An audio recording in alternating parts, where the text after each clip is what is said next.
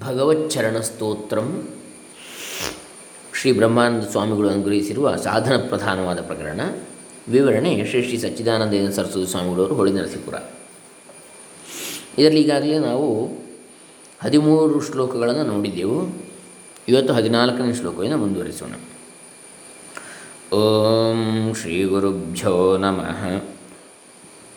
ಹರಿ ಓಂ. ಶ್ರೀ ಗಣೇಶಾಯ ನಮಃ.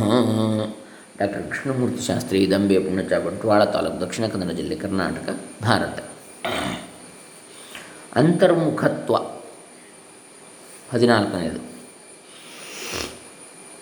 ನೇತ್ರಾದಿಕಂ ಮಮ ಬಹಿರ್ವಿಷಯೇಷು ಸಕ್ತಂ ನಾಂತರ್ಮುಖಂ ಭವತಿ ತಾನ್ ಪ್ರವಿಹಾಯ ತಸ್ಯ.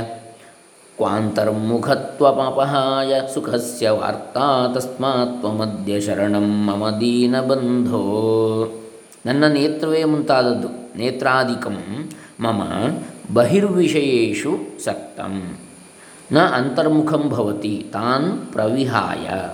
ತಸ್ಯ ಕ್ವ ಅಂತರ್ಮುಖತ್ವಂ ಅಪಹಾಯ, ಸುಖಸ್ಯ ವಾರ್ತಾ. ತಸ್ಯ ಅಂತರ್ಮುಖತ್ವಂ ಅಪಹಾಯ ಸುಖಸ್ಯ ವಾರ್ತಾ ಕ್ವ ತಸ್ಮಾತ್ ತ್ವಂ ಅದ್ಯ ಶರಣಂ ಮಮ ದೀನಬಂಧು ನನ್ನ ನೇತ್ರವೇ ಮುಂತಾದದ್ದು ಹೊರಗಿನ ವಿಷಯಗಳಲ್ಲಿ ಆಸಕ್ತವಾಗಿರುವುದು ಇಂದ್ರಿಯಗಳು. ಅವುಗಳನ್ನು ಬಿಟ್ಟು ಒಳಮುಖವಾಗುವುದೇ ಇಲ್ಲ. ಒಳಮುಖವಿಲ್ಲದಿದ್ದರೆ ಅದಕ್ಕೆ ಸುಖದ ವಾರ್ತೆ ಎಲ್ಲಿಯದು? ಆದ್ದರಿಂದ ಎಲೆ ದೀನಬಂಧುವೇ, ನೀನೇ ನನಗೆ ಈಗ ಶರಣು, ಆಶ್ರಯಸ್ಥಾನ ಅಂಥೇಳಿ ಗತಿ ಅಂಥೇಳಿ ಮಲಿನ ವಾಸನೆಗಳನ್ನು ತಪ್ಪಿಸುವುದಕ್ಕೆ ಶುಭ ವಾಸನೆಗಳನ್ನು ಅನುಸರಿಸುವುದೇ ಉಪಾಯವೆಂದು ಹಿಂದಿನ ಶ್ಲೋಕದಲ್ಲಿ ಹೇಳಿರುತ್ತದೆ ಅಷ್ಟೇ. ಆದರೆ ಸುಮ್ಮನೆ ಮಲಿನ ವಾಸನೆಗಳನ್ನು ತಪ್ಪಿಸಿಕೊಂಡ್ರೆ ಆಗಲಿಲ್ಲ. ಅವುಗಳು ಮತ್ತೆ ಹುಟ್ಟದೇ ಇರುವಂತೆಯೂ ನೋಡಿಕೊಳ್ಳುವುದು ಅಗತ್ಯ. ಆದ್ದರಿಂದ ಈ ವಿಷಯವನ್ನು ಇಲ್ಲಿ ಪ್ರಸ್ತಾಪಿಸಿರುತ್ತಾರೆ. ಇಂದ್ರಿಯಗಳೆಲ್ಲ ಹೊರಮುಖವಾಗಿಯೇ ಪ್ರವರ್ತಿಸುತ್ತವೆ. ಯಾಕಂದರೆ ಘಟೋಪನಿಷತ್ರ ಹೇಳಿರುವಂತೆ ಪರಾಂಚಿ ಖಾನಿ ವ್ಯತೃಣತ್ ಸ್ವಯಂಭೋ ತಸ್ಮಾತ್ ಪರಾಂ ಪಶ್ಯತಿ ಅಂತರಾತ್ಮನ್ ಕಾಟಕೋಪನಿಷತ್ ಎರಡು ಒಂದು ಒಂದು. ಬ್ರಹ್ಮನು ಇಂದ್ರಿಯಗಳನ್ನು ಹೊರಮುಖವಾಗಿ ಸೃಷ್ಟಿ ಮಾಡಿರ್ತಾನೆ. ಆದ್ದರಿಂದಲೇ ಬ್ರ, ಮನುಷ್ಯನು ಸ್ವಭಾವದಿಂದ ಹೊರಗಡೆಗೆ ನೋಡುತ್ತಿರುವನೇ ಹೊರತು ಒಳಗಿರುವ ಆತ್ಮನ ಕಡೆಗೆ ತಿರುಗುವುದಿಲ್ಲ. ನಾಯಿ ಒಂದು ಎಲುಬನ್ನು ಕಡಿದು ಕಡಿದು ಕೊನೆಗೆ ತನ್ನ ಬಾಯಿಯಿಂದ ಹೊರಡುವ ರಕ್ತವನ್ನೇ ಎಲುಬಿನಿಂದ ಬಂದದ್ದು ಎಂಬ ಭ್ರಾಂತಿಯಿಂದ ನೆಕ್ಕುತ್ತಾ ಎಲುಬನ್ನು ಕಂಡಾಗಲೆಲ್ಲ ಅದರ ಕಡೆಗೆ ಓಡುತ್ತಿರುವಂತೆ ಮನುಷ್ಯನು ಇಂದ್ರಿಯಗಳನ್ನು ವಿಷಯಗಳ ಮೇಲೆ ಎರಗಿಸುತ್ತಲೂ ವಿಷಯೇಂದ್ರಿಯಗಳ ಕೂಡುವಿಕೆಯಿಂದ ಮನಸ್ಸು ಕ್ಷಣ ಹೊತ್ತು ಒಕ್ಕಡೆಗೆ, ಒಂದೇ ಕಡೆಗೆ ನಿಂತಾಗ ಒಳಗಿನ ಆತ್ಮಸುಖ ಹೊರಸೂಸಲು ಅದನ್ನೇ ವಿಷಯ ಸುಖವೆಂದು ಭ್ರಾಂತಿ ಪಡುತ್ತಲೂ ಇರ್ತಾನೆ.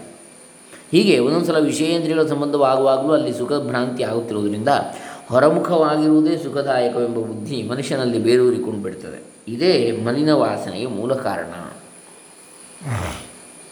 ಆದ್ದರಿಂದ ಮಲಿನ ವಾಸನೆಯನ್ನು ಬೇರುಮಟ್ಟ ಕಿತ್ತು ಹಾಕಬೇಕೆಂದು ಬಯಸುವ ಆತನು ಮೊದಲು ಒಳನೋಟವನ್ನು ಸಂಪಾದಿಸಿಕೊಳ್ಬೇಕು. ಇದೇನು ಸುಲಭವಾದ ಮಾತಲ್ಲ. ಗಂಗಾದಿಗಳು ಗಂಗಾ ನದಿಗಳು ಒಂದೊಂದು ಗೊತ್ತಾದ ದಿಕ್ಕಿಗೆ ಹರಿಯುತ್ತಿರುವಲ್ಲಿ ಗಂಗಾದಿ ನದಿಗಳು. ಅವನ್ನು ಮೂಲದ ಕಡೆಗೆ ಹರಿಯುವಂತೆ ಹಿಂತಿರುಗಿಸುವುದು ಸಾಮಾನ್ಯ ಕಾರ್ಯವೇ? ಇಂದ್ರಿಯಗಳ ಹೊರ ಹೊರಡುವಿಕೆಯನ್ನು ನಿಲ್ಲಿಸಿ ಒಳನೋಟವನ್ನು ಅಭ್ಯಾಸ ಮಾಡುವುದು ಪ್ರವಾಹಕ್ಕೆ ವಿರುದ್ಧವಾಗಿ ಇದೆಯಂತೆ ಅಷ್ಟೇ ಕಷ್ಟವಾಗಿದೆ. ಆದರೆ ಹಾಗೆ ಮಾಡಿದರೆ ಮನುಷ್ಯನಿಗೆ ನಿತ್ಯ ಸುಖ ಉಂಟು. ಇಲ್ಲದಿದ್ದರೆ ಸುಖದ ವಾರ್ತೆಯೂ ಅವನ ಕಿವಿಗೆ ಬೀಳುವ ಸಂಭವ ಇಲ್ಲ. ಆದ್ದರಿಂದಲೇ ಮೇಲೆ ಉದಾಹರಿಸಿರುವ ಶ್ರುತಿಯ ಉತ್ತರಾರ್ಧದಲ್ಲಿ ಹೇಳಿರುವುದೇನೆಂದರೆ ಯಾವುದು? ಪರಾಂಚಿ ಖಾನಿ ಸ್ವಯಂಭೋ ಸ್ವಯಂಭೂಸ್ತಸ್ಮಾತ್ ಪರಾಂಗ್ ಪಶ್ಯತಿ ನಾಂತರಾತ್ಮನ್. ಕಶ್ಚಿದ್ಧೀರ ಪ್ರತ್ಯಗಾತ್ಮಾನಮೈಕ್ಷದಾತ್ ಆವೃತ್ತ ಚಕ್ಷುರಮೃತತ್ವಮಿಚ್ಛನ್ ಕಾಟಕೋಪನಿಷತ್ ಎರಡು ಒಂದು ಒಂದು. ಯಾವನೋ ಒಬ್ಬ ಧೀರನು ಇಂದ್ರಿಯಾದಿಗಳನ್ನು ಒಳಕ್ಕೆ ಹರಿಯದಂತೆ ಹೊರಕ್ಕೆ ಹರಿಯದಂತೆ ಹಿಂತಿರುಗಿಸಿಕೊಂಡು ತಾನು ಅಮರಣ ಸ್ವಭಾವದವನಾಗಬೇಕೆಂದು ಎಂಬ ಬಯಕೆಯಿಂದ ಒಳಗಿನ ಆತ್ಮನನ್ನು ಕಾಣಲು ಎಳೆಸ್ತಾನೆ ಹೀಗೆ ಇಂದ್ರಿಯಗಳ ವೃತ್ತಿಗಳನ್ನು ಹಿಂತಿರುಗಿಸುವ ಅಭ್ಯಾಸವೇ ವಿಷಯ ವಾಸನೆಯು ಬೇರೂರದಂತೆ ಮಾಡುವುದಕ್ಕೆ ಮೊದಲನೇ ಮೆಟ್ಟಿಲು ಎಂಬುದು ಫಲಿತಾರ್ಥ ಇದರದ್ದು. ಇನ್ನು ಹದಿನೈದನೆಯದು ಬರಿಯ ಬಾಹ್ಯ ತ್ಯಾಗದ ವ್ಯರ್ಥತೆ. ಅಂತರಂಗದಲ್ಲಿ ತ್ಯಾಗಬೇಕು ಅಂತ ಹೇಳಿ ಹೇಳುವಂಥದ್ದು. ಮಯಾ ಸೌಹೃತ ಹೃದೋ ಮಮ ಮಾಯಯಾತೆ ಸಾ ಚಾಧುನಾ ಕಿಮು ವಿಧಾಸ್ಯತಿ ನೇತಿ ಜಾನೇ. ತಸ್ಮಾತ್ವಮದ್ಯ ಶರಣಂ ಮಮ ದೀನಬಂಧೋ. ಸಂಸಾರ ತಾಪದ ಶಾಂತಿಗಾಗಿ ಮನೆಮಠಗಳನ್ನೂ ಬಿಟ್ಟುಬಿಟ್ಟೆ ತ್ಯಕ್ತಂ ಗೃಹಾದಿ ಅಪಿ ಮಯಾ ಭವತಾಪಶಾಂತ್ಯೈ ನ ಆಸೀತ್ ಅಸೌ ಹೃತ ಹೃದೋ ಮಮ ಮಾಯಯಾತಿ. ನಿನ್ನ ಮಾಯೆಯಿಂದ ತೇ ಮಾಯೆಯ ಅಪಹೃತವಾದ ಮನಸ್ಸುಳ್ಳ ನನಗೆ ಹೃತ ಹೃದಯ ಮಮ ಅಸೌ ನ ಆಸೀತ್ ನನಗೆ ಆ ಶಾಂತಿಯು ಉಂಟಾಗಲಿಲ್ಲ. ಸ ಚ ಅಧುನಾ ಕಿಮು ವಿಧಾಸ್ಯತಿ, ನ ಇತಿ ಜಾನೆ. ಆ ನಿನ್ನ ಮಾಯೆಯು ಈಗ ಏನು ಮಾಡುವುದೋ ನಾನರಿಯೇನು? ನ ಜಾನೆ. ಸ ಚ ಅಧುನಾ ಕಿಮು ವಿಧಾಸ್ಯತಿ ಇತಿ ನ ಜಾನೆ. ಆದ್ದರಿಂದ ಎಲೆ ದೀನಬಂಧುವೇ ನೀನೇ ನನಗೆ ಶರಣು ತಸ್ಮಾತ್. ದೀನಬಂಧೋ ತ್ವಂ ಅದ್ಯ ಮಮ ಶರಣಂ. ನೀನೇ ನನಗೆ ಗತಿ.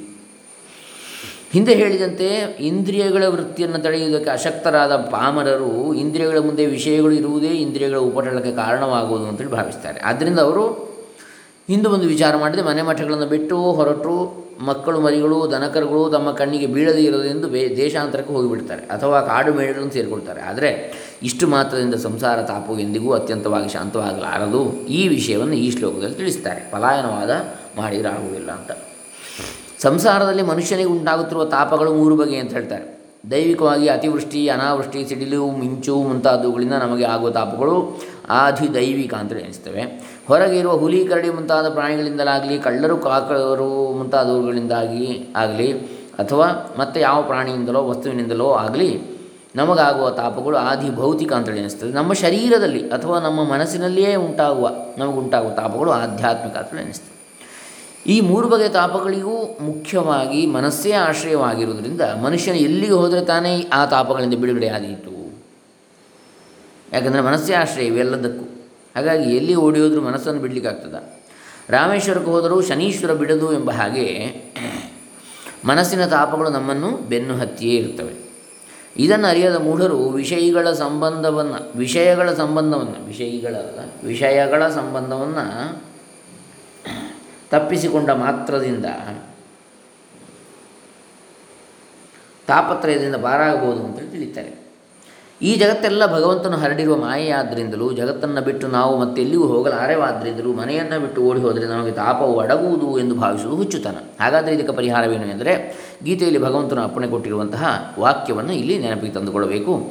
ಈಶ್ವರ ಸರ್ವಭೂತಾನಾಂ ಹೃದ್ದೇಶೇರ್ಜುನ ತಿಷ್ಠತಿ, ಭ್ರಾಮಯನ್ ಸರ್ವಭೂತಾನಿ ಯಂತ್ರಾರೂಢಾನಿ ಮಾಯಯಾ, ತಮೇವ ಶರಣಂ ಗಚ್ಚ ಸರ್ವಭಾವೇನ ಭಾರತ.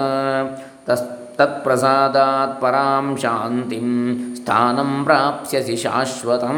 ಭಗವದ್ಗೀತೆ ಹದಿನೆಂಟನೇ ಅಧ್ಯಾಯದಲ್ಲಿ ಅರವತ್ತೊಂದು, ಅರವತ್ತೆರಡನೇ ಶ್ಲೋಕಗಳು. ಎಲೆಯ ಅರ್ಜುನನೇ ಈಶ್ವರನು ಸಕಲ ಪ್ರಾಣಿಗಳ ಹೃದಯದಲ್ಲೂ ಇದ್ದುಕೊಂಡು ರಾಟೆಯ ಕುದುರೆಗಳನ್ನು ಹತ್ತಿದ ಜನರನ್ನು ತಿರುಗಿಸುವ ಆಟಗಾರನಂತೆ ತನ್ನ ಮಾಯೆಯಿಂದ ತಿರುಗಿಸ್ತಾ ಇದ್ದಾನೆ. ಆತನನ್ನೇ ಸರ್ವಭಾವದಿಂದಲೂ ಶರಣು ಹೊಂದು ಆತನ ಪ್ರಸಾದದಿಂದ ಉತ್ತಮವಾದ ಶಾಂತಿಯನ್ನು ಆತನ ಅನುಗ್ರಹದಿಂದ, ಆತನ ಪ್ರಸನ್ನತೆಯಿಂದ ಉತ್ತಮವಾದ ಶಾಂತಿಯನ್ನು, ಶಾಶ್ವತವಾದ ಸ್ಥಾನವನ್ನು ಹೊಂದುತ್ತೀಯೇ. ಮನಸ್ಸು ವಿಷಯಗಳೆಂಬ ಕುದುರೆಗಳನ್ನು ಏರುವುದು ವಿಷಯಗಳನ್ನು ಕಂಡಾಗ ಮಾತ್ರವೇ ಅಲ್ಲ, ಪರಮಾತ್ಮನ ಮಾಯೆಗೊಳಗಾಗಿರುವವರೆಗೂ ನಮ್ಮ ಎದುರಿಗೆ ಯಾವ ವಿಷಯವೂ ಇಲ್ಲದಿದ್ದರೂ ಚಿಂತೆ ಇಲ್ಲ. ಬೇಕಾದರೆ ನಮ್ಮ ಮನಸ್ಸು ತಾನೇ ವಿಷಯಗಳನ್ನು ಕಲ್ಪಿಸಿಕೊಂಡು ಸವಾರಿಗೆ ಹೊರಡುತ್ತದೆ. ವಿಶ್ವಾಮಿತ್ರ ಪರಾಶರಾದಿಗಳು ವನದಲ್ಲಿದ್ದರೂ ಮನಸ್ಸನ್ನು ಜಯಿಸಲಾರದೆ ಒಮ್ಮೊಮ್ಮೆ ಪ ಸಂಕಟ ಪಡಲಿಲ್ವೇ ಜನಕ, ಅಶ್ವಪತಿ ಮುಂತಾದವರು ರಾಜರಾಗಿ ವ್ಯವಹಾರದಲ್ಲಿ ಇರುತ್ತಿದ್ದರೂ ಶಾಂತರಾಗಿರಲಿಲ್ವೇ ಇದಕ್ಕೆ ಕಾರಣವೇನು? ವಿಷಯಗಳೆಂಬ ಕುದುರೆಗಳನ್ನು ಏರಿದವನು ಸವಾರಿ ಮಾಡುವ ಅಭ್ಯಾಸವಿಲ್ಲದರಿಂದ ಆಗಾಗ ತಲೆ ತಿರುಗಿ ದೊಪ್ಪೆಂದು ಬೀಳ್ತಾ ಇರ್ತಾನೆ. ಹೊರಗೆ ತೋರುತ್ತಿರುವ ವಿಷಯಗಳನ್ನು ವಿಷಯಗಳಾಗಿ ಕಾಣುತ್ತಿರುವವರೆಗೂ ಅವು ನಮ್ಮನ್ನು ಮೋಹಗೊಳಿಸುವ ಮಾಯೆಯಾಗಿರುವವು ಆದರೆ ಇವೆಲ್ಲ ಭಗವಂತನ ವಿಭೂತಿಯೇ ಎಂಬ ಭಾವನೆಯಿಂದ ಆ ಭಗವಂತನಿಗೆ ಶರಣು ಹೋದರೆ ಆಗ ಪ್ರಪಂಚವೇ ಬೇರೆ ರೂಪದಲ್ಲಿ ಕಾಣುವುದಕ್ಕೆ ಮೊದಲಾಗ್ತದೆ. ಆಗ ವಿಷಯಗಳು ನಮ್ಮನ್ನು ಏನೂ ಮಾಡೋದಿಲ್ಲ, ಅತ್ಯಂತವಾದ ಶಾಂತಿ ನಮ್ಮ ವಶವಾಗಿ ಬಿಡ್ತದೆ ಯಾಕಂದರೆ ಭಗವಂತನೇ ಶಾಂತಿಗೆ ಸ್ಥಾನ. ಆದ್ದರಿಂದ ಇಂದ್ರಿಯಗಳನ್ನು ಹಿಡಿತಕ್ಕೆ ತಂದುಕೊಳ್ಳಬೇಕೆಂದು ಬಯಸುವ ಆತನು ಭಗವಂತನನ್ನು ಶರಣು ಹೋಗುವ ಈ ಉಪಾಯವನ್ನು ಮುಖ್ಯವಾಗಿ ಸ್ವೀಕರಿಸಬೇಕು ಎಂದು ಈ ಶ್ಲೋಕದ ಭಾವ ಅಂತ ಹೇಳ್ತಾರೆ. ಇನ್ನು,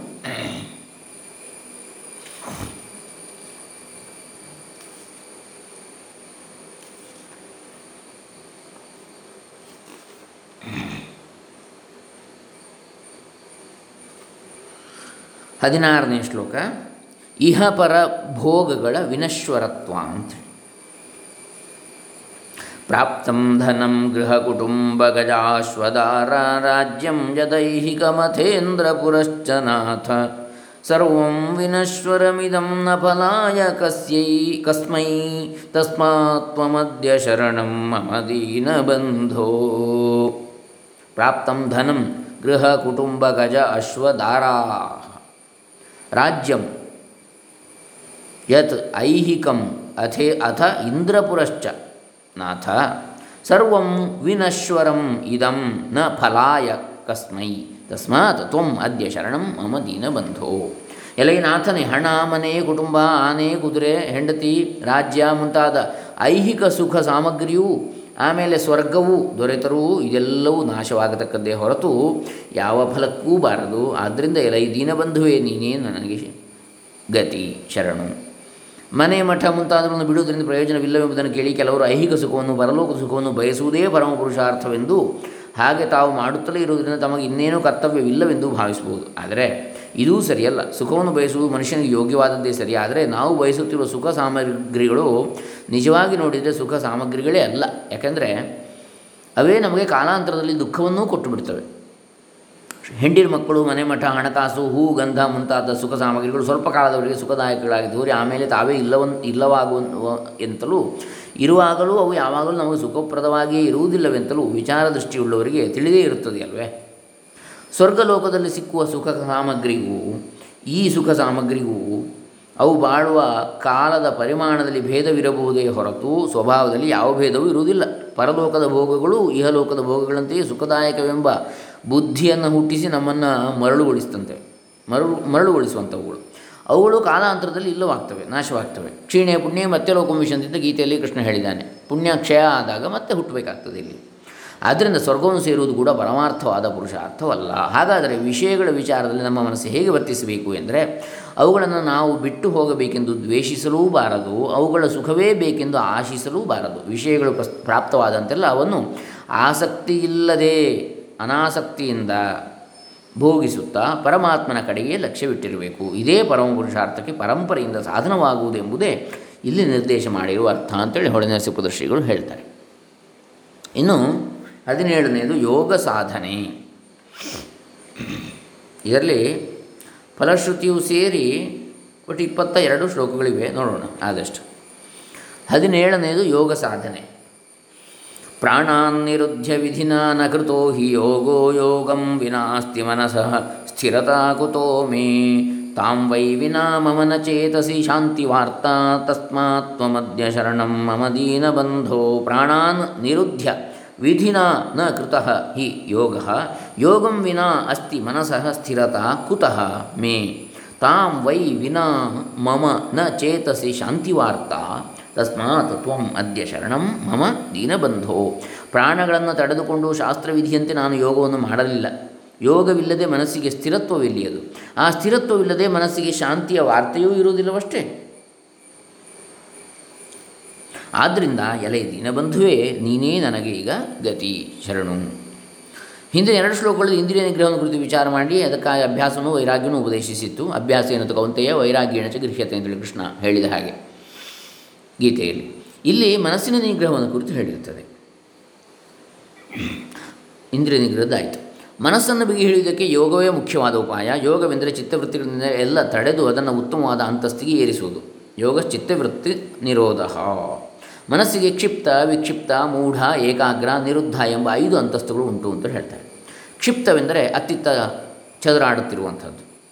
ವಿಕ್ಷಿಪ್ತವೆಂದರೆ ಮೇಲಕ್ಕೇಳುವುದು. ಮೂಢವೆಂದರೆ ಸುಮ್ಮನೆ ಇದ್ದಂತಿರುವುದು. ಏಕಾಗ್ರವೆಂದರೆ ಒಕ್ಕೆಡೆಗೆ ಒಂದೇ ಕಡೆಗೆ ನಿಲ್ಲುವಂಥದ್ದು. ಏಕ ಅಗ್ರ. ನಿರುದ್ಧವೆಂದರೆ ಎಚ್ಚರದಿಂದ ಕೂಡಿರುವಾಗಲೇ ಸ್ವಲ್ಪವೂ ಅಲುಗಾಡದಂತೆ ನಿಂತು ಬಿಡುವಂಥದ್ದು. ತಾಮಸ ಗುಣ ಹೆಚ್ಚಾಗಿರುವ ಮನಸ್ಸು ಜನರಿಗೆ ಮನಸ್ಸು ಬಹಳವಾಗಿ ಮೂಢ ಸ್ಥಿತಿಯಲ್ಲಿರುತ್ತದೆ ವ್ಯವಹಾರದ ಗಡಿಬಿಡಿಯಲ್ಲಿ ವ್ಯಾಪೃತರಾಗಿರುವ ರಜೋಗುಣದ ಜನರಿಗೆ ಕ್ಷಿಪ್ತ ಸ್ಥಿತಿಯಲ್ಲಿರುತ್ತದೆ ಈ ಎರಡೂ ಸ್ಥಿತಿಗಳನ್ನು ಮೀರಿ ಮನಸ್ಸು ಏಕಾಗ್ರವಾದರೆ ಯೋಗವೆನಿಸ್ತದೆ. ಇಂಥ ಯೋಗವು ನಮಗೆಲ್ಲರಿಗೂ ಸಾಧ್ಯವಾಗುವುದಿಲ್ಲವಾದ್ದರಿಂದ ನಾವು ಪ್ರಾಣಾಯಾಮವೆಂಬ ಹೊರಗಿನ ಸಾಧನವನ್ನು ಮೊದಲು ಮಾಡಬೇಕು. ಪ್ರಾಣಕ್ಕೂ ಮನಸ್ಸಿಗೂ ಇರುವ ಸಮೀಪದ ಸಂಬಂಧವನ್ನು ತಿಳಿಯಲು ಇಚ್ಛಿಸುವವರು ನಮಗೆ ಬೇರೆ ಬೇರೆ ಮನಸ್ಸಿನ ಸ್ಥಿತಿಗಳು ಬಂದಿರುವಾಗ ಪ್ರಾಣವಾಯುವಿನ ಗತಿ ಹೇಗಿರುವುದೆಂಬುದನ್ನು ಪರೀಕ್ಷಿಸಿಕೊಳ್ಳಬೇಕು. ಪ್ರಾಣವಾಯುವಿನ ಗತಿಕ್ರಮವು ವ್ಯವಸ್ಥೆಯಲ್ಲಿರುವಾಗ ಮನಸ್ಸು ಶಾಂತವಾಗಿರುವುದು, ಸುವ್ಯವಸ್ಥಿತವಾಗಿರುವಾಗ ಎಂದು ಈ ಪರೀಕ್ಷೆಯಿಂದ ಹೊರಪಡುತ್ತದೆ. ಇದನ್ನು ಮನಗಂಡ ಮೇಲೆ ಅಂದರೆ ಅಲ್ಲಿ ಎಡಗಡೆಯ ಇಡಾನಾಡಿಯಲ್ಲಿ, ಎಡಗಡೆಯ ಗಡೆಯಲ್ಲಿ ಹೆಚ್ಚು ಗಾಳಿ ಬರ್ತಾ ಇದೆ ಅಂತೇಳಿ. ಆದರೆ ಆವಾಗ ನಾವು ರಜಸ್ಸು ತಮಸ್ಸಿನಲ್ಲಿದ್ದೇವೆ ಅಂತ ಅರ್ಥ. ಇನ್ನು ಬಲಗಡೆಯ ಮೂಗಿನಿಂದ ಭಾಗದಿಂದ ಹೆಚ್ಚು ಗಾಳಿ ಬರ್ತಾ ಇದೆ ಅಂದರೆ ನಾವು ಸತ್ವಸ್ಥರಾಗಿದ್ದೇವೆ ಅಂತೇಳಿ ಅರ್ಥ. ಇಡ, ಪಿಂಗಳ ಅಥವಾ ರಜಸ್ಸು ಸತ್ವ ಹೆಚ್ಚಿದೆ ಅಂತ. ಎಡಗಡೆಯಲ್ಲಿ ಆದರೆ ತಮಸ್ಸು ರಜಸ್ಸು ಹೆಚ್ಚಿದೆ ಅಂತೇಳಿ ಇಲ್ಲಿ ಸತ್ವ ಮತ್ತು ರಜಸ್ಸು ಹೆಚ್ಚಿದೆ ಅಂತೇಳಿ ಬಲಗಡೆಯ ಮೂಗಿನ ಇನ್ನು ಎರಡರ ಕಡೆಯಲ್ಲಿ ಸಮನಾಗಿ ಬಂದರೆ ಆವಾಗ ನಾವು ಹೆಚ್ಚು ಸತ್ವಸ್ಥರಾಗಿದ್ದೇವೆ ಅಥವಾ ತ್ರಿಗುಣಾತೀತ. ಅದು ಒಳ್ಳೆ ಮನಸ್ಥಿತಿಯಲ್ಲಿ ಇದ್ದೇವೆ ಅನ್ನೋದಕ್ಕಂಥ ಅರ್ಥ. ಅಂದರೆ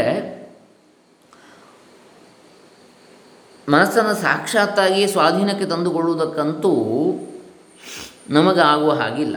ಆದ್ದರಿಂದ ದುಷ್ಟವಾದ ಹಸುವನ್ನು ಕೊರಳು ಕಣ್ಣಿಯಿಂದ ವಶ ಮಾಡಿಕೊಳ್ಳುವ ಹಾಗೆ ಚಂ ಅಂದರೆ ಮೂಗಿನ ದಾರ ಮೂಗು ದಾರ ಹಾಕ್ತಾರಲ್ಲ, ಹಾಗೆ ಚಂಚಲವಾದ ಮನಸ್ಸನ್ನು ಪ್ರಾಣಾಯಾಮವೆಂಬ ಸ್ಥೂಲ ಸಾಧನದಿಂದ ವಶ ಮಾಡಿಕೊಳ್ಳಬೇಕು.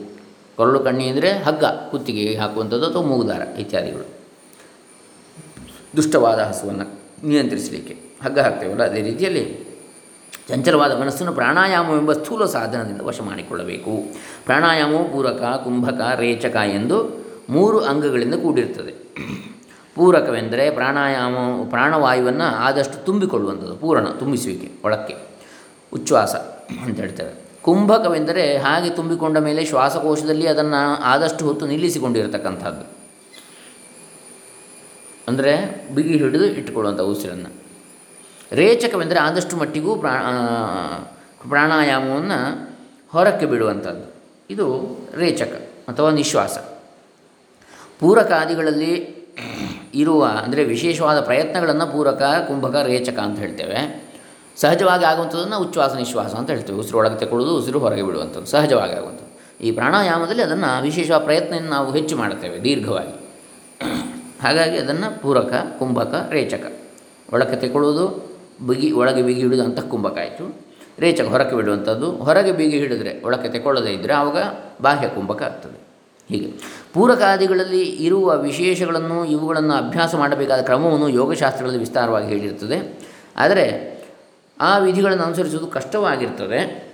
ಮತ್ತು ಮೋಸಗಾರರಾದ ಜನರು ಯೋಗೀಶ್ವರರೆಂದು ಹೆಸರಿಟ್ಟುಕೊಂಡು ಮೂಢ ಜನರನ್ನು ವಂಚಿಸಿ ತಪ್ಪು ದಾರಿಗೆಳೆಯುವ ಸಂಭವವೂ ಹೆಚ್ಚಾಗಿರುತ್ತದೆ. ಆದ್ದರಿಂದ ಸರಿಯಾದ ಗುರುವಿನ ಉಪದೇಶದ ಮೂಲಕ ಪ್ರಾಣಾಯಾಮವನ್ನು ಅಭ್ಯಾಸ ಮಾಡುತ್ತಾ ಈ ಸ್ಥೂಲ ಸಾಧನದಿಂದ ಕ್ರಮಕ್ರಮವಾಗಿ ಸಮದೃಷ್ಟಿಯೇ ಮುಂತಾದ ಅಂತರಂಗ ಸಾಧನಗಳನ್ನು ಪಡೆಯಬೇಕೆಂಬುದೇ ಶ್ಲೋಕದ ಭಾವ ಅಂತ ಹೇಳ್ತಾರೆ. ಇನ್ನು ಹದಿನೆಂಟನೆಯದು ಗುರು ಸೇವೆ. ಜ್ಞಾನಂ ಯಥಾ ಮಮ ಭವೇತ್ ಕೃಪಯಾ ಗುರುಣಾಂ ಸೇವಾಂ ತಥಾ ನ ವಿಧಿನಾ ಅಕರವಂ ಹಿ ತೇಷಾಂ ಸೇವಾಪಿ ಸಾಧನತಯಾ ವಿದಿತಾಸ್ತಿ ಚಿತ್ತೇ ತಸ್ಮಾತ್ ತ್ವಮದ್ಯ ಶರಣಂ ಮಮ ದೀನಬಂಧೋ ಜ್ಞಾನಂ ಯಥಾ ಮಮ ಭವೇತ್ ಕೃಪಯಾ ಗುರುಣಾಂ ಸೇವಾಂ ತಥಾ ನ ವಿಧಿನಾ ಅಕರವಂ ಹಿ ತೇಷಾಂ ಸೇವಾ ಅಪಿ ಸಾಧನತಯಾ ವಿದಿತಾ ಅಸ್ತಿ ಚಿತ್ತೆ ತಸ್ಮಾತ್ ತ್ವಂ ಅದ್ಯ ಶರಣಂ ಮಮ ದೀನಬಂಧೋ. ಎಲೆ ದೀನಬಂಧುವೇ, ಗುರುಗಳ ಕೃಪೆಯಿಂದ ನನಗೆ ಜ್ಞಾನ ಉಂಟಾಗುವ ಹಾಗೆ ಅವರ ಸೇವೆಯನ್ನಾದರೂ ವಿಧಿಯಂತೆ ಮಾಡಲಿಲ್ಲ ಸೇವೆಯೂ ಮನಸ್ಸಿಗೆ ಸಾಧನವೆಂದು ಪ್ರಸಿದ್ಧವಾಗಿರುವುದು, ಆದ್ದರಿಂದ ಎಲೆ ದೀನಬಂಧುವೇ, ನೀನೇ ನನಗೆ ಈಗ ಶರಣು ಅಂತೇಳಿ, ಗತಿ ಅಂತೇಳಿ. ಇದುವರೆಗೆ ವೈರಾಗ್ಯ, ಶಮಾದಿಗಳು, ಶಾರೀರಾದಿ ತಪಸ್ಸು, ತ್ರಿಗುಣ ಜಯ, ಯಜ್ಞಾದಿ ಸಾಧನಗಳು, ಸಮದೃಷ್ಟಿ ಶುಭ ವಾಸನೆಗಳ ಅಭ್ಯಾಸ, ಇಂದ್ರಿಯ ನಿಗ್ರಹ, ಮನೋನಿಗ್ರಹ ಮುಂತಾಗಿ ಅನೇಕ ಸಾಧನಗಳನ್ನು ಹೇಳಿದ್ದಾಯಿತಷ್ಟೇ. ಇವುಗಳೆಲ್ಲವೂ ಗುರುಪದೇಶದಿಂದಲೇ ದೊರೆತಕ್ಕದವಾದ್ದರಿಂದ ಸದ್ಗುರು ಸೇವೆಯೇ ಎಲ್ಲಕ್ಕೂ ಮೂಲ ಸಾಧನ ಎಂಬುದನ್ನು ಇಲ್ಲಿ ತಿಳಿಸ್ತಾರೆ. ಯಾವ ಬಗೆಯ ಸಾಧನಗಳು ಇಲ್ಲದಿದ್ದರೂ ಗುರುಭಕ್ತಿ ಎಂಬುದನ್ನು ಅವಶ್ಯವಾಗಿ ಇರಬೇಕು. ತದ್ವಿಧಿ ಪ್ರಣಿಪಾತೇನ ಪರಿಪ್ರಶ್ನೇನ ಸೇವೆಯ ಉಪದೇಕ್ಷ್ಯಂತಿ ತೇ ಜ್ಞಾನಂ ಜ್ಞಾನಿನಸ್ತತ್ವದರ್ಶಿನಃ. ಹಾಗೆ ಉಪನಿಷತ್ತಲ್ಲೂ ಬರ್ತದೆ. ಸಮಿತ್ಪಾಣಿ ಶ್ರೋತ್ರಿಯಂ ಬ್ರಹ್ಮನಿಷ್ಠಂ ಅಂತೇಳಿ. ಹೋಗಬೇಕು ಅವನ ಹತ್ತಿರಕ್ಕೆ ಅಂತೇಳಿ ಶ್ರೋತ್ರಿಯನು ಬ್ರಹ್ಮನಿಷ್ಠನು ಆಗಿರತಕ್ಕಂಥ ಗುರುವಿನ ಬಳಿಗೆ ಗುರು ಸೇವೆ ಮಾಡ್ತಾ ಹೋಗಬೇಕು, ಮಾಡಲಿಕ್ಕೆ ಹೋಗಬೇಕು ಎನ್ನತಕ್ಕಂಥದ್ದು ಉಪನಿಷತ್ತಲ್ಲೂ ಬರ್ತದೆ. ಇಲ್ಲಿ ಭಗವದ್ಗೀತೆಯ ನಾಲ್ಕನೇ ಅಧ್ಯಾಯದ ಮೂವತ್ತ್ನಾಲ್ಕು ಶ್ಲೋಕ ಈಗ ನಾವು ಹೇಳಿದ್ದು, ತದ್ವಿದ್ಯೆ ಪ್ರಣಿಪಾತೇನ. ತತ್ವವನ್ನು ಅರಿಯಬೇಕೆಂದು ಬಯಸುವೆಯಾದರೆ ಗುರುಗಳನ್ನು ನಮಸ್ಕರಿಸಿ ಸಮಯವರಿತು ಪ್ರಶ್ನೆ ಮಾಡಿ ತಿಳಿದುಕೊಳ್ಳಬೇಕು. ಸೇವೆಯೇ ಇದಕ್ಕೆ ಸಾಧನ. ಯಾರು ತತ್ವವನ್ನು ತಾವು ಮನಗಂಡಿರುವರು ಅಂತಹ ಜ್ಞಾನಿಗಳು ಅವಶ್ಯವಾಗಿ ಜ್ಞಾನವನ್ನು ತಿಳಿಯೇ ಹೇಳ್ತಾರೆ ಎಂಬ ಗೀತಾವಾಕ್ಯದ ಅಭಿಪ್ರಾಯವೇ ಇದು. ಹಿಂದಿನ ಶ್ಲೋಕಗಳಲ್ಲೆಲ್ಲ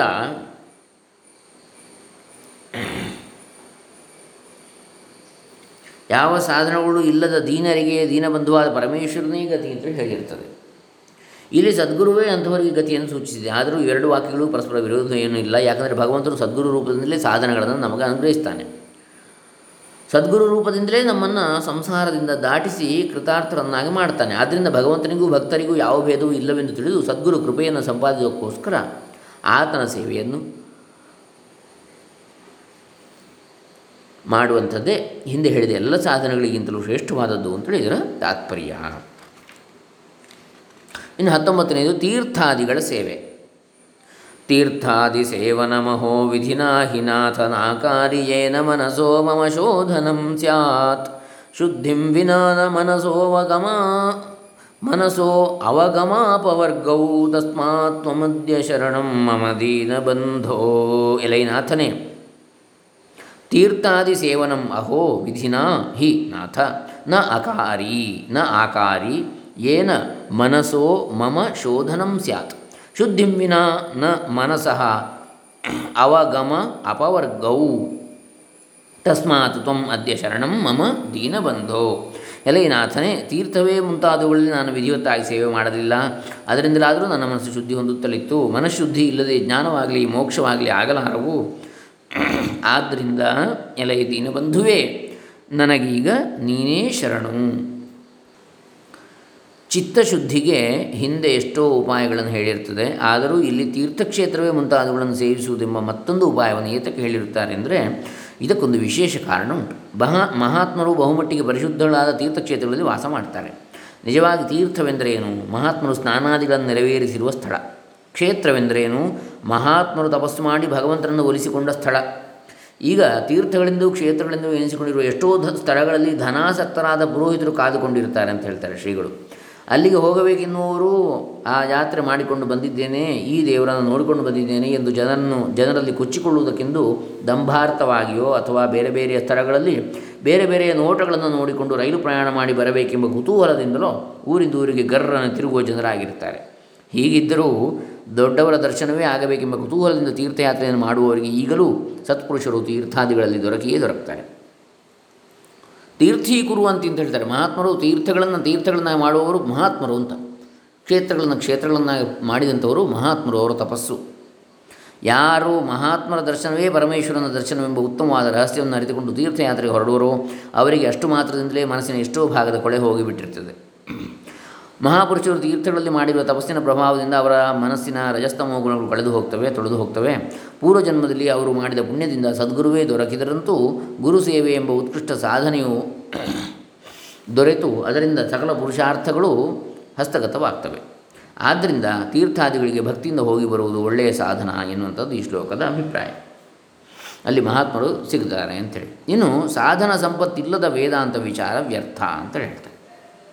ಇಪ್ಪತ್ತನೇ ಶ್ಲೋಕ. ವೇದಾಂತಶೀಲನಮಿ ಪ್ರಮಿತಿಂ ಕರೋತಿ ಬ್ರಹ್ಮಾತ್ಮನಃ ಪ್ರಮಿತಿ ಸಾಧನ ಸಂಯುತಸ್ಯ. ನೈವಾಸ್ತಿ ಸಾಧನಲವೋ ಮೈನಾಥ ತಸ್ಯಾಸ್ತತ್ಸ್ಮಾತ್ ತ್ವಮದ್ಯ ಶರಣಂ ಮಮ ದೀನಬಂಧೋ ವೇದಾಂತಶೀಲನಂ ಅಪಿ ಪ್ರಮಿತಿಂ ಕರೋತಿ ಬ್ರಹ್ಮಾತ್ಮನಃ ಪ್ರಮಿತಿ ಸಾಧನ ಸಂಯುತಸ್ಯ ನೈವ ಅಸ್ತಿ ನ ಏವ ಅಸ್ತಿ ಸಾಧನಲವಃ ಮಯಿ ನಾಥ ತಸ್ಯಾಹ ತಸ್ಮಾತ್ ತ್ವಂ ಅದ್ಯ ಶರಣಂ ಮಮ ದೀನಬಂಧೋ ವೇದಾಂತ ವಿಚಾರವು ಕೂಡ ಜ್ಞಾನಕ್ಕೆ ಬೇಕಾದ ಸಾಧನಗಳಿಂದ ಕೂಡಿರುವ ಆತನಿಗೆ ಬ್ರಹ್ಮಾತ್ಮ ಯಥಾರ್ಥ ಜ್ಞಾನವನ್ನು ಉಂಟು ಮಾಡುವುದು ನನ್ನಲ್ಲಿ ಒಂದಿಷ್ಟು ಸಾಧನವಿಲ್ಲ, ಆದ್ದರಿಂದ ಎಲ್ಲ ಇದ್ದೀನ ಬಂಧುವೇ ನೀನೇ ಈಗ ನನಗೆ ಗತಿ. ಶರಣು. ವೇದಾಂತ ವಿಚಾರದಿಂದ ಜ್ಞಾನವು, ಜ್ಞಾನದಿಂದ ಮೋಕ್ಷವೂ ಆಗುವು ಎಂದು ಜಗತ್ಪ್ರಸಿದ್ಧವಾಗಿದ್ದರೂ ವಿಚಾರವನ್ನು ಕುರಿತು ಹಿಂದೆ ಎಲ್ಲಿಯೂ ಹೇಳಿರುವುದಿಲ್ಲ. ಇದಕ್ಕೆ ಕಾರಣವೇನೆಂದರೆ ಇದುವರೆಗೆ ಹೇಳಿದ ಸಾಧನಗಳೆಲ್ಲ ಇರುವ ಆತನಿಗೆ ವೇದಾಂತ ವಿಚಾರವು ಜ್ಞಾನವನ್ನು ಉಂಟು ಮಾಡುವುದು ಅಧಿಕಾರಿ ಅಲ್ಲದವನಿಗೆ ವೇದವಾಕ್ಯದಿಂದ ಯಥಾರ್ಥ ಜ್ಞಾನ ಉಂಟಾಗಲಾರದು. ಉಪದೇಕ್ಷ್ಯಂತಿ ತೇ ಜ್ಞಾನಂ ಜ್ಞಾನಿನಸ್ತತ್ವದರ್ಶಿನ ಯಜ್ಞಾತ್ವಾ ನ ಪುನರ್ಮೋಹಮೇವಂ ಯಾಸ್ಯಸಿ ಪಾಂಡವ ಭಗವದ್ಗೀತೆ ನಾಲ್ಕನೇ ಅಧ್ಯಾಯದ ಮೂವತ್ತ್ನಾಲ್ಕು ಮತ್ತು ಮೂವತ್ತೈದನೇ ಶ್ಲೋಕದಿಂದ ಆಯ್ದ ವಾಕ್ಯಗಳು. ತತ್ವಜ್ಞಾನಿಗಳನ್ನು ಕಂಡು ಸೇವಿಸಿದರೆ ಅವರು ನಿನಗೆ ಉಪದೇಶ ಮಾಡ್ತಾರೆ. ಅವರು ಹೇಳಿಕೊಟ್ಟ ಜ್ಞಾನದಿಂದ ಮತ್ತೆ ನಿನಗೆ ಈ ರೀತಿಯಲ್ಲಿ ಮೋಹ ಉಂಟಾಗುವುದಿಲ್ಲ ಎಂದು ಅರ್ಜುನನಿಗೆ ಭಗವಂತ ಹೇಳಿದಂತಹ ಮಾತು ಇಲ್ಲಿ ನೆನಪಿಡತಕ್ಕದ್ದಾಗಿದೆ. ದೊಡ್ಡವರೆಂದರೆ ಯಾರು? ಯಾರು ಶಾಸ್ತ್ರ ಪ್ರಸಿದ್ಧವಾಗಿರುವ ತತ್ವವನ್ನು ಮನಗಂಡು ಉಪದೇಶ ಮಾಡ್ತಾರೋ, ಯಾರ ಉಪದೇಶದಿಂದ ಉಂಟಾದ ಜ್ಞಾನದಿಂದ ನಮ್ಮ ಮೋಹವೆಲ್ಲ ತೊಲಗುವುದು? ಅಂಥವರೇ ರೋಗದ ನಿಧಾನ ಅಥವಾ ಮೂಲವನ್ನು ತಿಳಿದು ಔಷಧ ಪ್ರಯೋಗವನ್ನು ಮಾಡಬಲ್ಲ ಉತ್ತಮ ವೈದ್ಯರ ಹಾಗೆ ನಮ್ಮಲ್ಲಿರುವ ಕುಂದುಕೊರತೆಗಳನ್ನು ಅರಿತು ಅವನ್ನು ಸರಿಪಡಿಸುವುದಕ್ಕೆ ತಕ್ಕ ಸಾಧನಗಳನ್ನು ಉಪದೇಶಿಸಿ ತತ್ವವು ಬುದ್ಧಿಯಲ್ಲಿ ಮೂಡುವವರೆಗೂ ಉಪದೇಶ ಮಾಡಬಲ್ಲರು. ಅಂಥವರ ಉಪದೇಶದಿಂದ ಮಾತ್ರ ವೇದಾಂತ ವಿಚಾರವು ಫಲಕಾರಿಯಾಗುವುದೇ ಹೊರತು ನಾವೇ ಆರು ಶಾಸ್ತ್ರಗಳನ್ನು ಓದಿದ್ದರೂ ವೇದಾಂತ ವೇದ್ಯವಾಗಿರುವ ಬ್ರಹ್ಮತತ್ವವು ನಮಗೆ ನೇರವಾಗಿ ತಿಳಿಯುವುದೆಂಬ ಆಸೆಯನ್ನು ಇಟ್ಟುಕೊಳ್ಳುವ ಹಾಗಿಲ್ಲ. ಗುರುವಿನ ಬಳಿಗೆ ಹೋಗಿ ಶ್ರವಣವನ್ನು ಮಾಡುವ ಅಧಿಕಾರಿಗಳಿಗೆ ಜ್ಞಾನ ಉಂಟಾಗ್ತದೆ. ಆದ್ದರಿಂದ ಬರಿಯ ಗ್ರಂಥದ ಆಡಂಬರಕ್ಕೆ ಮೋಸ ಹೋಗಬಾರದು ಅಂತ ಹೇಳ್ತಾರೆ ಹೊಳೆನರಸೀಪುರ ಶ್ರೀಗಳು ವಾಗ್ವೈಖರಿ ಶಬ್ದಝರಿ ಶಾಸ್ತ್ರವ್ಯಾಖ್ಯಾನ ಕೌಶಲಂ ವೈದುಷ್ಯಂ ವಿದುಷಾಂ ತದ್ವದ್ಭುಕ್ತಯೇ ನತು ಮುಕ್ತಯೇ. ವಿವೇಕ ಚೂಡಾಮಣಿ ಐವತ್ತೆಂಟನೇ ಶ್ಲೋಕವನ್ನು ಹೇಳ್ತಾರೆ. ಉದಾಹರಣೆ ಇದಕ್ಕೆ ಮಾತುಗಳ ಗದ್ದಲವು, ಶಬ್ದಗಳ ಪ್ರವಾಹವು, ಶಾಸ್ತ್ರಗಳನ್ನು ವಿಧ ವಿಧವಾಗಿ ವಿವರಿಸಿ ಹೇಳುವ ಜಾಣತನವು, ವಿದ್ವಾಂಸರಲ್ಲಿ ತೋರುವ ವಿದ್ವತ್ತು ಇವೆಲ್ಲ ಭುಕ್ತಿಗೆ ಕಾರಣವಾದವೇ ಹೊರತು ಮುಕ್ತಿಗೆ ಕಾರಣವಾಗಲಾರವು ಎಂಬ ಉಕ್ತಿಯನ್ನು ನೆನಪಿಡಬೇಕು. ನಾವು ಬುದ್ಧಿವಂತರೆಂದು, ಶಾಸ್ತ್ರವನ್ನು ಓದಿದವರೆಂದು, ತರ್ಕದಲ್ಲಿ ಗಟ್ಟಿಗರೆಂದು ಲೋಕದಲ್ಲಿ ಎನ್ನಿಸಿಕೊಂಡರೆ ಏನು ಬಂತು? ವಾಕ್ಯಾರ್ಥವನ್ನು ಮಾಡಿ ವಾದದಲ್ಲಿ ಜಯಶೀಲರಾದರೆ ತಾನೇ ಏನು? ನಮ್ಮ ಹೃದಯದಲ್ಲಿರುವ ನಿಜವಾದ ಸಂಶಯವನ್ನು ಪರಿಹರಿಸುವುದಕ್ಕಾಗಲಿ, ಸಂಸಾರ ತಾಪದಿಂದ ಬಿಡುಗಡೆಯನ್ನು ಹೊಂದುವುದಕ್ಕಾಗಲಿ ಅವು ಎಳ್ಳಷ್ಟಾದರೂ ನೆರವಾಗುವುದೇ ಇಲ್ಲ. ಆದ್ದರಿಂದ ವೇದಾಂತ ವಿಚಾರವನ್ನು ಮಾಡುತ್ತೇವೆ ಎಂಬ ನೆಪದಿಂದ ಸಾಧನಗಳ ದಾರಿಗೆ ಅಡ್ಡಲಾಗಿ ದೊಡ್ಡ ಬಂಡೆಯನ್ನು ಎಳೆದುಕೊಳ್ಳದೆ ಶ್ರದ್ಧಾದಿ ಸಾಧನಗಳನ್ನು ಅವಲಂಬಿಸಿ ಸದ್ಗುರುಗಳ ಕೃಪೆಯನ್ನು ಸಂಪಾದಿಸಿಕೊಂಡು ಅದರ ಮೂಲಕ ಕೃತಾರ್ಥರಾಗುವ ಯತ್ನವನ್ನು ಮಾಡಬೇಕು ಎಂಬುದೇ ಇಲ್ಲಿ ಅಭಿಪ್ರೇತವಾದ ಅರ್ಥ. ಇದರ ಅರ್ಥ ವೇದಾಂತ ವಿಚಾರ ಮಾಡಬಾರ್ದು ಅಂತಲ್ಲ, ಅದರೊಂದಿಗೆ ಸಾಧನಗಳನ್ನು ಕೂಡ ಅಭ್ಯಾಸ ಮಾಡಬೇಕು ಎನ್ನತಕ್ಕಂಥದ್ದು. ಇನ್ನು ನಾಮಸ್ಮರಣೆ ಎನ್ನತಕ್ಕಂಥದ್ದು. ಒಂದು ಶ್ಲೋಕ, ಮತ್ತು ಗ್ರಂಥ ಪಠನಕ್ಕೆ ಫಲ. ಇವೆರಡನ್ನು ನೋಡಿ ಇದನ್ನು ಮುಕ್ತಾಯ ಮಾಡ್ತಾ ಇದ್ದೇವೆ. ಭಗವಚ್ಚರಣ ಸ್ತೋತ್ರ. ಭಕ್ತಿ ಪ್ರಧಾನವಾದ ಸಾಧಕರಿಗೆ ಅಧ್ಯಾತ್ಮ ಪ್ರಕಾಶ ಕಾರ್ಯಾಲಯ, ಇವರು ವರ್ಗೀಕರಿಸಿರತಕ್ಕಂಥ ಕೃತಿಗಳಲ್ಲಿ ಇದು ಐದನೇದು, ಭಗವಚ್ಚರಣ ಸ್ತೋತ್ರ. ಇದರ ನಂತರ ನಾವು ಆರನೇದಕ್ಕೆ ಹೋಗಲಿಕ್ಕಿದ್ದೇವೆ. ಇರಲಿ, ಇಪ್ಪತ್ತ ಒಂದನೇದು ಈಗ ನಾಮಸ್ಮರಣೆ. ಗೋವಿಂದ ಶಂಕರ ಹರೇ ಗಿರಿಜೇಶಮೇಶ. ಶಂಭೋ ಗಿರೀಶ ಮುಕುಂದ ಸಾಂಬ ನಾನ್ಯಾಗತಿರ್ಮಮ ಕಥಂಚನ ವಾಂ ವಿಹಾಯ ತಸ್ಮಾತ್ ತ್ವಮದ್ಯ ಶರಣಂ ಮಮ ದೀನಬಂಧೋ ಗೋವಿಂದ ಶಂಕರ ಹರೇ ಗಿರಿಜೇಶಮೇಶ ಶಂಭೋ ಜನಾರ್ದನ ಗಿರೀಶ ಮುಕುಂದ ಸಾಂಬ ನಾನ್ಯಾಗತಿರ್ಮಮ ಕಥಂಚನ ವಾಂ ವಿಹಾಯ.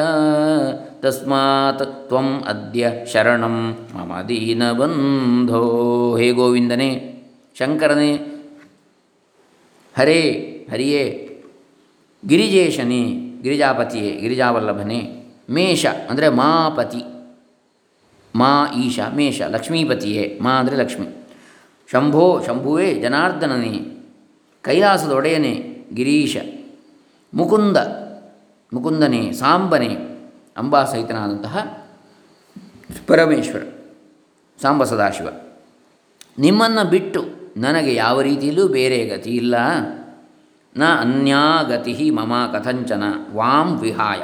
ನಿಮ್ಮನ್ನು ಬಿಟ್ಟು ಅಂತೇಳಿ. ಅಂದರೆ ನಿಮ್ಮನ್ನು ಎನ್ನುವಂಥದ್ದು ಇಲ್ಲಿ ಏನು, ಇಲ್ಲಿ ವಾಮ್ ಅಂತ ಬಂದಿದೆ. ಅಂದರೆ ಇದು ಯುಷ್ಮದ ಶಬ್ದ. ತ್ವಂ ಯುವಾಂ ಯೂಯಂ, ತ್ವಾಂ ತ್ವಾ ಯುವಾಂ ವಾಂ, ಯುಷ್ಮಾನ್ ವಹ ಅಂಥೇಳಿ. ಇಲ್ಲಿ ದ್ವಿವಚನ ವಾಮ್ ಅಂದರೆ ನಿಮ್ಮಿಬ್ಬರನ್ನು ಅಂತ, ಅಂದರೆ ಹರಿಹರರನ್ನು ಅಂತ ಇಲ್ಲಿ ಹೇಳಿದ್ದಷ್ಟೆ. ಆದ್ದರಿಂದ ದೀನಬಂಧುವೇ, ನೀನೇ ನನಗೆ ಶರಣು. ಇಲ್ಲಿ ಹರಿಹರರ ಹೆಸರು ಬಂದಿದೆ. ಹಾಗಾಗಿ ನಿಮ್ಮಿಬ್ಬರನ್ನು ಬಿಟ್ಟು ನನಗೆ ಬೇರೆ ಗತಿ ಇಲ್ಲ ಅಂತ ಇಲ್ಲಿ ಹೇಳಿದೆ. ಇದುವರೆಗೆ ಅದು ಕೇವಲ ಲಕ್ಷ್ಯ ಅರ್ಥ ಅಲ್ಲ, ಅದು ಕೇವಲ ವಾಚ್ಯ ಅರ್ಥ ಅದು ಲಕ್ಷ್ಯ ಅರ್ಥ ಹಾಗಲ್ಲ, ಹರಿಹರನ್ನು ಮಾತ್ರ ನಂಬುವಿಕೆನ್ನುವಂಥ ಅರ್ಥ ಅಲ್ಲ. ನೋಡೋಣ. ಅಂದರೆ ಭಗವಂತನ ನಾಮಸ್ಮರಣೆ ಮಾಡಬೇಕು ಅನ್ನೋಂಥ ಅರ್ಥ ಇದೆ ಅದರ ಲಕ್ಷ್ಯ. ಇದುವರೆಗೆ ಹೇಳಿದ ಎಲ್ಲ ಸಾಧನಗಳು ಸದ್ಗುರುವಿನ ಕೃಪೆಯಿಂದ ದೊರೆಯತಕ್ಕವು. ಕೆಲವು ಮಾತ್ರ ಸ್ವಪ್ರಯತ್ನದಿಂದ ದೊರೆಯತಕ್ಕವುಗಳು ಆದರೂ ಅವುಗಳ ಫಲವು ಗುರುಕೃಪೆಯಿಂದಲೇ ಪೂರ್ಣವಾಗುವುದು. ಆದ್ದರಿಂದ ಸದ್ಗುರುವನ್ನು ಸೇರಲು ಪ್ರಯತ್ನ ಪಡಬೇಕಷ್ಟೇ. ಆದರೆ ಆ ಸದ್ಗುರುವು ಪರಮೇಶ್ವರನ ಅನುಗ್ರಹದಿಂದಲೇ ದೊರಕ್ತಾನೆ. ಯಾವನ್ನಾನುಗ್ರಹ ಸಾಕ್ಷಾತ್ ಜಾಯತೆ ಪರಮೇಶ್ವರಾತ್, ತಾವನ್ನ ಸದ್ಗುರುಂ ಕಶ್ಚಿತ್ ಸಚ್ಛಾಸ್ತ್ರಮಿ ವಿಂದತಿ. ಎಲ್ಲಿಯವರೆಗೆ ಪರಮೇಶ್ವರನ ಅನುಗ್ರಹವಾಗುವುದಿಲ್ಲೋ ಅಲ್ಲಿಯವರೆಗೆ ಸದ್ಗುರುವಾಗಲಿ ಸಚ್ಛಾಸ್ತ್ರದ ಸುಳಿವಾಗಲಿ ಯಾರಿಗೂ ದೊರೆಯುವುದಿಲ್ಲ ಎಂದು ವಾಸಿಷ್ಠ ರಾಮಾಯಣದ ಉಕ್ತಿ ಇದೆ. ಯೋಗ ವಾಸಿಷ್ಠ. ಆದ್ದರಿಂದ ಮತ್ತೆ ಯಾವ ಸಾಧನವಿಲ್ಲದೆ ಇದ್ದರೂ ಪರಮಾತ್ಮನ ನಾಮಾವಳಿಯನ್ನು ಯಾವಾಗಲೂ ಪಠಿಸುತ್ತಿರಬೇಕು. ನಾಮಸ್ಮರಣೆ ಎಂಬುದು ಸುಖಕರವಾಗಿಯೂ ಬಹಳ ಪ್ರಯೋಜನಕರವಾಗಿಯೂ ಇರುವ ಸಾಧನವಾಗಿರುತ್ತದೆ. ಪರಮಾತ್ಮನ ಗುಣವನ್ನು ಲೀಲೆಯನ್ನು ಮನಸ್ಸಿಗೆ ತಂದುಕೊಡುವುದು ನಾಮಸ್ಮರಣೆಯ ಮೊದಲನೇ ಪ್ರಯೋಜನ. ಇಂತಹ ಗುಣ ಕರ್ಮಗಳು ಮನಸ್ಸಿಗೆ ಬಂದ ಕೂಡದೆ ಮನಸ್ಸಿನ ಪಾಪಗಳೆಂಬ ದುಷ್ಕೃತ್ಯದ ಅಡಿಗಲ್ಲುಗಳು ಸಡಿಲವಾಗ್ತವೆ. ಎರಡನೇ ಎನ್ನತಕ್ಕಂಥದ್ದು ಎರಡನೇ ಪ್ರಯೋಜನ. ತಿಳಿದಾಗಲಿ, ತಿಳಿಯದೇ ಆಗಲಿ ಮಾಡಿದ ನಾಮಕೀರ್ತನೆಯು ತನ್ನ ಫಲವನ್ನು ಕೊಟ್ಟೇ ಕೊಡುತ್ತದೆ ನೀರಿಗೆ ಬಿದ್ದ ಲವಣವು ಕರಗುವುದೇ ಹೇಗೆ ಸ್ವಾಭಾವಿಕವೋ ಹಾಗೆ ಭಗವಂತನ ನಾಮಸ್ಮರಣೆಯಿಂದ ಪಾಪಗಳು ಕರಗಿ ಹೋಗುವುದು ಸ್ವಾಭಾವಿಕ. ಯಾವ ದ್ರವ್ಯಗಳನ್ನೂ ಬಯಸದೆ ದೇಶಕಾಲಾದಿ ನಿಯಮಗಳಿಲ್ಲದೆ ಜಾತಿ ವರ್ಣಾಶ್ರಮಾದಿಗಳು ಕಟ್ಟಿಲ್ಲದೆ ಸುಲಭವಾಗಿ ಎಲ್ಲರೂ ನೆರವೇರಿಸಬಹುದಾದ ನಾಮ ಸಂಕೀರ್ತನೆಯಿಂದ ಇಂತಹ ಉತ್ತಮ ಫಲಗಳು ಹೇಗೆ ದೊರೆತಾವು ಎಂದು ಸಂಶಯ ಪಡಬಾರದು. ಧ್ಯಾಯನ್ ಕೃತೆ ಯಜನ್ ಯಜ್ಞೈಸ್ತ್ರೇತಾಯಾನ್ ದ್ವಾಪರೇರ್ಚಯನ್ ಯದಾಪ್ನೋತಿ ತದಾಪ್ನೋತಿ ಕಲೌ ಸಂಕೀರ್ತ್ಯ ಕೇಶವಂ ವಿಷ್ಣು ಪುರಾಣ ಆರು ಎರಡು ಹದಿನೇಳು ಧ್ಯಾಯನ್ ಕೃತೆ ಯಜನ್ ಯಜ್ಞೈ ತ್ರೇತಾಯಾಂ ದ್ವಾಪರೇ ಅರ್ಚಯನ್ ಯದಾಪ್ನೋತಿ ತದಾಪ್ನೋತಿ ಕಲೌ ಸಂಕೀರ್ತ್ಯ ಕೇಶವಂ ಅಂದರೆ ಕೃತಯುಗದಲ್ಲಿ ಧ್ಯಾನ ಮಾಡೋದರಿಂದ ಯಾವ ಫಲವು ಲಭಿಸುವುದೋ ತ್ರೇತಾಯುಗದಲ್ಲಿ ಯಜ್ಞಗಳಿಂದ ಆ ಫಲವು ಲಭಿಸ್ತದೆ ದ್ವಾಪರ ಯುಗದಲ್ಲಿ ಭಗವಂತನನ್ನು ಅರ್ಚನೆ ಮಾಡೋದ್ರಿಂದ ಅದೇ ಫಲ ದೊರೆಯುತ್ತದೆ. ಕಲಿಯುಗದಲ್ಲಿಯೋ ಎಂದರೆ ಭಗವಂತನ ನಾಮ ಸಂಕೀರ್ತನೆ ಮಾಡುವುದರಿಂದಲೇ ಅದೇ ಫಲವು ದೊರೆಯುತ್ತದೆ ಎಂಬ ವಿಷ್ಣು ಪುರಾಣದ ವಚನದಲ್ಲಿ ನಾವೆಲ್ಲರೂ ಶ್ರದ್ಧೆ ಇಡಬಹುದಾಗಿದೆ. ಇದರಿಂದ ನಮಗೆ ಗೊತ್ತಾಗ್ತದೆ ಭಗವದ್ ಅರ್ಚನೆ, ದೇವಾಲಯ ಇತ್ಯಾದಿಗಳ ಪರಿಕಲ್ಪನೆ ಯಾವಾಗ, ಯಾವ ಕಾಲದಿಂದ ಬಂದಿರಬಹುದು ಅಂತೇಳಿ. ಯಾಕಂದರೆ ಕೃತಯುಗದಲ್ಲಿ ಧ್ಯಾನ ಮಾಡೋದ್ರಿಂದ ಅಲ್ಲಿ ತಪಸ್ಪ್ರಧಾನ ಯುಗ ಅದು. ಫಲ ಲಭಿಸ, ಅಲ್ಲೇ ದೇವಸ್ಥಾನ ದೇವಸ್ಥಾನಗಳಿರುವಂಥ ಸಾಧ್ಯತೆ ಕಡಿಮೆ. ತ್ರೇತಾಯುಗದಲ್ಲಿ ಯಜ್ಞಗಳಿಂದ ಈ ಫಲ ಲಭಿಸ್ತದೆ ಅಂತ ಹೇಳಿದರು. ಹಾಗೆ ಯಜ್ಞ ಯಾಗ ನಡೀತಾ ಇದ್ದಂಥ ಕಾಲ ತ್ರೇತಾಯುಗ, ಅಲ್ಲಿ ಕೂಡ ದೇವಾಲಯಗಳ ಸಾಧ್ಯತೆ ಕಡಿಮೆ, ದೇವಾಲಯ ಪರಂಪರೆ. ದ್ವಾಪರ ಯುಗದಲ್ಲಿ ಭಗವಂತನ ಅರ್ಚನೆ ಮಾಡೋದರಿಂದ ಅದೇ ಫಲ ದೊರೆಯುತ್ತದೆ. ಆವಾಗ ಶುರುವಾಗಿರ್ಬೋದು ದ್ವಾಪರ ಯುಗದಲ್ಲಿ ಅರ್ಚನೆ, ಭಗವಂತನನ್ನು ಅರ್ಚನೆ ಮಾಡಬೇಕಿದ್ರೆ ಆವಾಗ ಒಂದು ಶ್ರದ್ಧಾಗೆ ಸಾಮೂಹಿಕ ಮೊದಲಿಗೆ ವೈಯಕ್ತಿಕ ಅರ್ಚನೆ ಇರ್ಬೋದು, ಅವರವರು ಮಾಡ್ತಕ್ಕಂಥ ಆಮೇಲೆ ಸಾಮೂಹಿಕ ಅರ್ಚನೆಗೆ ಬೇಕಾಗಿ ದೇವಾಲಯಗಳ ಸ್ಥಾಪನೆ ಆಗಿರ್ಬೋದು ದ್ವಾಪರ ಯುಗದಲ್ಲಿ. ಅದು ಆದ ನಂತರ ಕಲಿಯುಗದಲ್ಲಿಯೂ ಭಗವಂತನ ನಾಮ ಸಂಕೀರ್ತನೆ ಮಾಡುವುದರಿಂದಲೇ ಅದೇ ಫಲ ದೊರೆಯುತ್ತದೆ ಅಂತೇಳಿ ಹೇಳ್ತಾರೆ. ನಾಮ ಸಂಕೀರ್ತನೆ, ನಾಮಜಪ. ನಿಜವಾಗಿ ನೋಡಿದರೆ ಈ ಕಲಿಯುಗದಲ್ಲಿ ಇದು ವಿಷ್ಣು ಪುರಾಣದ ವಚನ. ಹಾಗಾಗಿ ನಾವು ಇದನ್ನು ವಿಶ್ವಾಸವಾಗಿ ಇಡಬೇಕು ಈ ವಿಚಾರದಲ್ಲಿ. ನಿಜವಾಗಿ ನೋಡಿದರೆ ಈ ಕಲಿಯುಗದಲ್ಲಿ ಧ್ಯಾನ, ಯಜ್ಞ, ಅರ್ಚನ ಮುಂತಾದ ಸಾಧನೆಗಳನ್ನು ಮಾಡುವುದು ಹಾಗಿರಲಿ, ಪರಮಾತ್ಮನ ನಾಮಸ್ಮರಣೆಯನ್ನು ಮಾಡುವುದಕ್ಕೆ ಕೂಡ ಮನಸ್ಸು ಒಲಿಯುವುದು ಕಷ್ಟವೇ ಆಗಿರುತ್ತದೆ.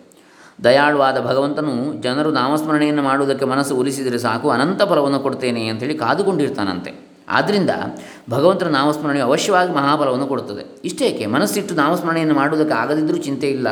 ಮೊದಮೊದಲು ಹಾಸ್ಯಕ್ಕಾಗಲಿ, ದಂಭಕ್ಕಾಗಲಿ ನಾಮಕೀರ್ತನೆ ಮಾಡಿದರೂ ಕೂಡ ಅದಕ್ಕೂ ಫಲ ಉಂಟು. ಯಾಕೆ, ದ್ವೇಷ ಮಾಡಿಯೂ ಕೂಡ ಹಿರಣ್ಯಕಶಿಪು, ಕಂಸ ರಾವಣ ಶಿಶುಪಾಲಾದಿಗಳು ಮೋಕ್ಷವನ್ನು ಹೊಂದಲಿಲ್ವೇ?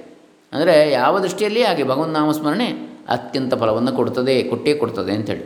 ಒಳ್ಳೆಯ ದೃಷ್ಟಿಯಿಂದ ಮಾಡಿದರೆ ಒಳ್ಳೆಯದೇ ಅದನ್ನು ಯಾವ ದೃಷ್ಟಿಯಿಂದ ಮಾಡಿದರೂ ಕೂಡ, ನೋಡಿ, ದಂಭಕ್ಕಾಗಲಿ, ಹಾಸ್ಯಕ್ಕಾಗಲಿ, ತೋರಿಕೆಗಾಗಲಿ, ಆಡಂಬರಕ್ಕಾಗಲಿ ಮಾಡಿದರೂ ಕೂಡ ಅದು ಒಳ್ಳೆಯ ಕೆಲಸ ಅಲ್ವೇ? ಅದರ ಯಾವುದು?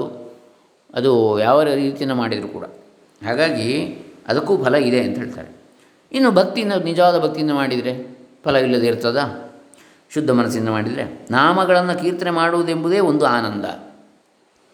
ಆದ್ದರಿಂದ ಹರಿ ಹರ ಮುಂತಾದ ಇಷ್ಟ ದೇವತೆಗಳಲ್ಲಿ ಒಂದನ್ನು ಆರಿಸಿಕೊಂಡು ಅದರ ನಾಮಾವಳಿಯನ್ನು ಕೀರ್ತನೆ ಮಾಡ್ತಾ ಇರಬೇಕು. ಆದರೆ ಹರಿಹರಾದಿ ದೇವತೆಗಳಲ್ಲಿ ತಾರತಮ್ಯವನ್ನು ಮಾತ್ರ ಮಾಡಬಾರದು ಅಂತೇಳಿ ಹೇಳ್ತಾರೆ. ಯಾಕಂದರೆ ರುದ್ರೋ ನಾರಾಯಣಶ್ಚೈವ ಸತ್ವಮೇಕಂ ದ್ವಿಧಾ ಕೃತಂ ಲೋಕೇ ಚರತಿ ಕೌಂತೆಯ ವ್ಯಕ್ತಿಸ್ಥಂ ಸರ್ವಕರ್ಮಸೂ. ನೋಡಿ ಮಹಾಭಾರತ ಮೋಕ್ಷ ಧರ್ಮದಲ್ಲಿರ್ತಕ್ಕಂಥ ವಾಕ್ಯವನ್ನು ಉದ್ಧರಣೆ ಮಾಡ್ತಾರೆ ಇಲ್ಲಿ ಹೊಳಿನ ಶ್ರೀಗಳು ರುದ್ರೋ ನಾರಾಯಣಶ್ಚೈವ ಸತ್ವಂ ಏಕಂ ದ್ವಿಧಾ ಕೃತಂ ಲೋಕೇ ಚರತಿ ಕೌಂತೆಯ ವ್ಯಕ್ತಿಸ್ಥಂ ಸರ್ವಕರ್ಮಸ್ ಶಿವನೆಂದು ನಾರಾಯಣನೆಂದು ಒಂದೇ ವಸ್ತು ಎರಡು ಬಗೆಯಾಗಿದೆ. ಒಂದೇ ವಸ್ತು ಬೇರೆ ಬೇರೆಯಾಗಿ ಸಕಲ ಕರ್ಮಗಳಿಗೂ ಆಧಾರವಾಗಿದೆ ಎಂದು ಮೋಕ್ಷ ಧರ್ಮದ ವಾಕ್ಯ ಮಹಾದ ಮಹಾಭಾರತ ಮೋಕ್ಷ ಧರ್ಮ ಪರ್ವ. ಹರಿಹರಾದಿಗಳಲ್ಲಿ ಭೇದವನ್ನು ಕಲ್ಪಿಸಬಾರದೆಂದು ತಿಳಿಸುವುದಕ್ಕೆ ಈ ಶ್ಲೋಕದಲ್ಲಿ ಹರಿನಾಮ ಆದ ಮೇಲೆ ಹರನಾಮವನ್ನು ಸೇರಿಸಿ ಸ್ತೋತ್ರ ಮಾಡಿರ್ತದೆ. ನೋಡಿ ಇಲ್ಲಿ ಯಾವ ಶ್ಲೋಕದಲ್ಲಿ? ಈ ಭಗವಚ್ಚರಣ ಸ್ತೋತ್ರದ ಇದರಲ್ಲಿ ಗೋವಿಂದ ಶಂಕರ, ಹರೇ ಗಿರಿಜೇಶ ಮೇಷ ಶಂಭೋ, ಜನಾರ್ದನ, ಗಿರೀಶ, ಮುಕುಂದ, ಸಾಂಬ ಎರಡೂ ಮಿಶ್ರ ಮಾಡಿ ಹೇಳಿದ್ದದು ಅದಕ್ಕೆ ಬೇಕಾಗಿ. ಈ ಅಭಿಪ್ರಾಯದಿಂದಲೇ ನಿಮ್ಮನ್ನು ಬಿಟ್ಟು ನನಗೆ ಗತಿ ಇಲ್ಲ ಎಂದು ವಾಮ್ ಎಂಬ ದ್ವಿವಚನವನ್ನು ಪ್ರಯೋಗ ಮಾಡಿದ ಮೇಲೂ ತ್ವಮದ್ಯ ಶರಣಂ, ನೀನೇ ನನಗೆ ರಕ್ಷಕನು ಎಂದು ಮತ್ತೆ ಏಕವಚನ ಉಪಸಂಹಾರ ಉಪಸಂಹಾರ ಮಾಡಿದ ಯಾಕೆ? ಒಂದೇ ಒಬ್ಬನೇ ಪರಮಾತ್ಮ ಇರುವುದು ಬೇರೆ ಬೇರೆ ರೂಪದಲ್ಲಿ ಕಾಣುತ್ತಾನೆ ಅಂತೇಳಿ. ಹರಿಹರ ರೂಪದಲ್ಲಿ ಎರಡಾಗಿ ಕಂಡರೂ ಪರಮಾತ್ಮ ಒಬ್ಬನೇ. ಅಥವಾ ಎಷ್ಟೋ ಬೇರೆ ಬೇರೆ ದೇವತೆಗಳಾಗಿ ಕಂಡರೂ ಒಂದೇ ಪರಮಾತ್ಮ ತತ್ವ ಎಲ್ಲರೊಳಗಿರತಕ್ಕಂಥದ್ದು ಅಂತೇಳಿ. ಅನ್, ಹಾಗಾಗಿ ತಸ್ಮಾತ್ ತ್ವಮ್ ಏಕ ಅಂತ ಅಲ್ಲಿ ಕೊನೆಗೆ ಏಕವಚನವೇ ಬರ್ತದೆ. ನಿನ್ನನ್ನೇ ಶರಣ ಹೊಂದುತ್ತೇನೆ ಅಂತೇಳಿ. ಅಂತೂ ಪರಮಾತ್ಮನ ಸ್ಮರಣೆಯು ಎಲ್ಲ ಸಾಧನೆಗಳಿಗೂ ಮೂಲ ಎಂಬುದೇ ಈ ಶ್ಲೋಕದ ತಾತ್ಪರ್ಯ. ಹೀಗೆ ಇಲ್ಲಿ ಹಂತ ಹಂತವಾಗಿ ಸಾಧನ ಪ್ರಧಾನವಾಗಿರ್ತಕ್ಕಂಥ ಪ್ರಕರಣ ಇದು. ಹಂತ ಹಂತವಾಗಿ ಅಲ್ಲಿ ಕೊಡ್ತಾರೆ. ಹಾಗಾಗಿ ಇಲ್ಲಿ ನಾಮ ಜಪದಿಂದ ಹಿಡಿದು